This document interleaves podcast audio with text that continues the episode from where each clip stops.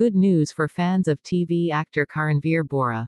Karanveer has become a father once again. His wife Teejay Sidhu has given birth to a loving daughter. The actor himself gave information about this. Karanveer and Teejay have already become parents of two beautiful twin daughters. Now a small angel is born in their house again. According to source, Karanveer Vohra gave this good news to his fans. During this, he told that he is very happy with the birth of a daughter. At the same time, Teejay told that now we have three ladies in our house. After knowing this news, the actor's fans are congratulating him on social media.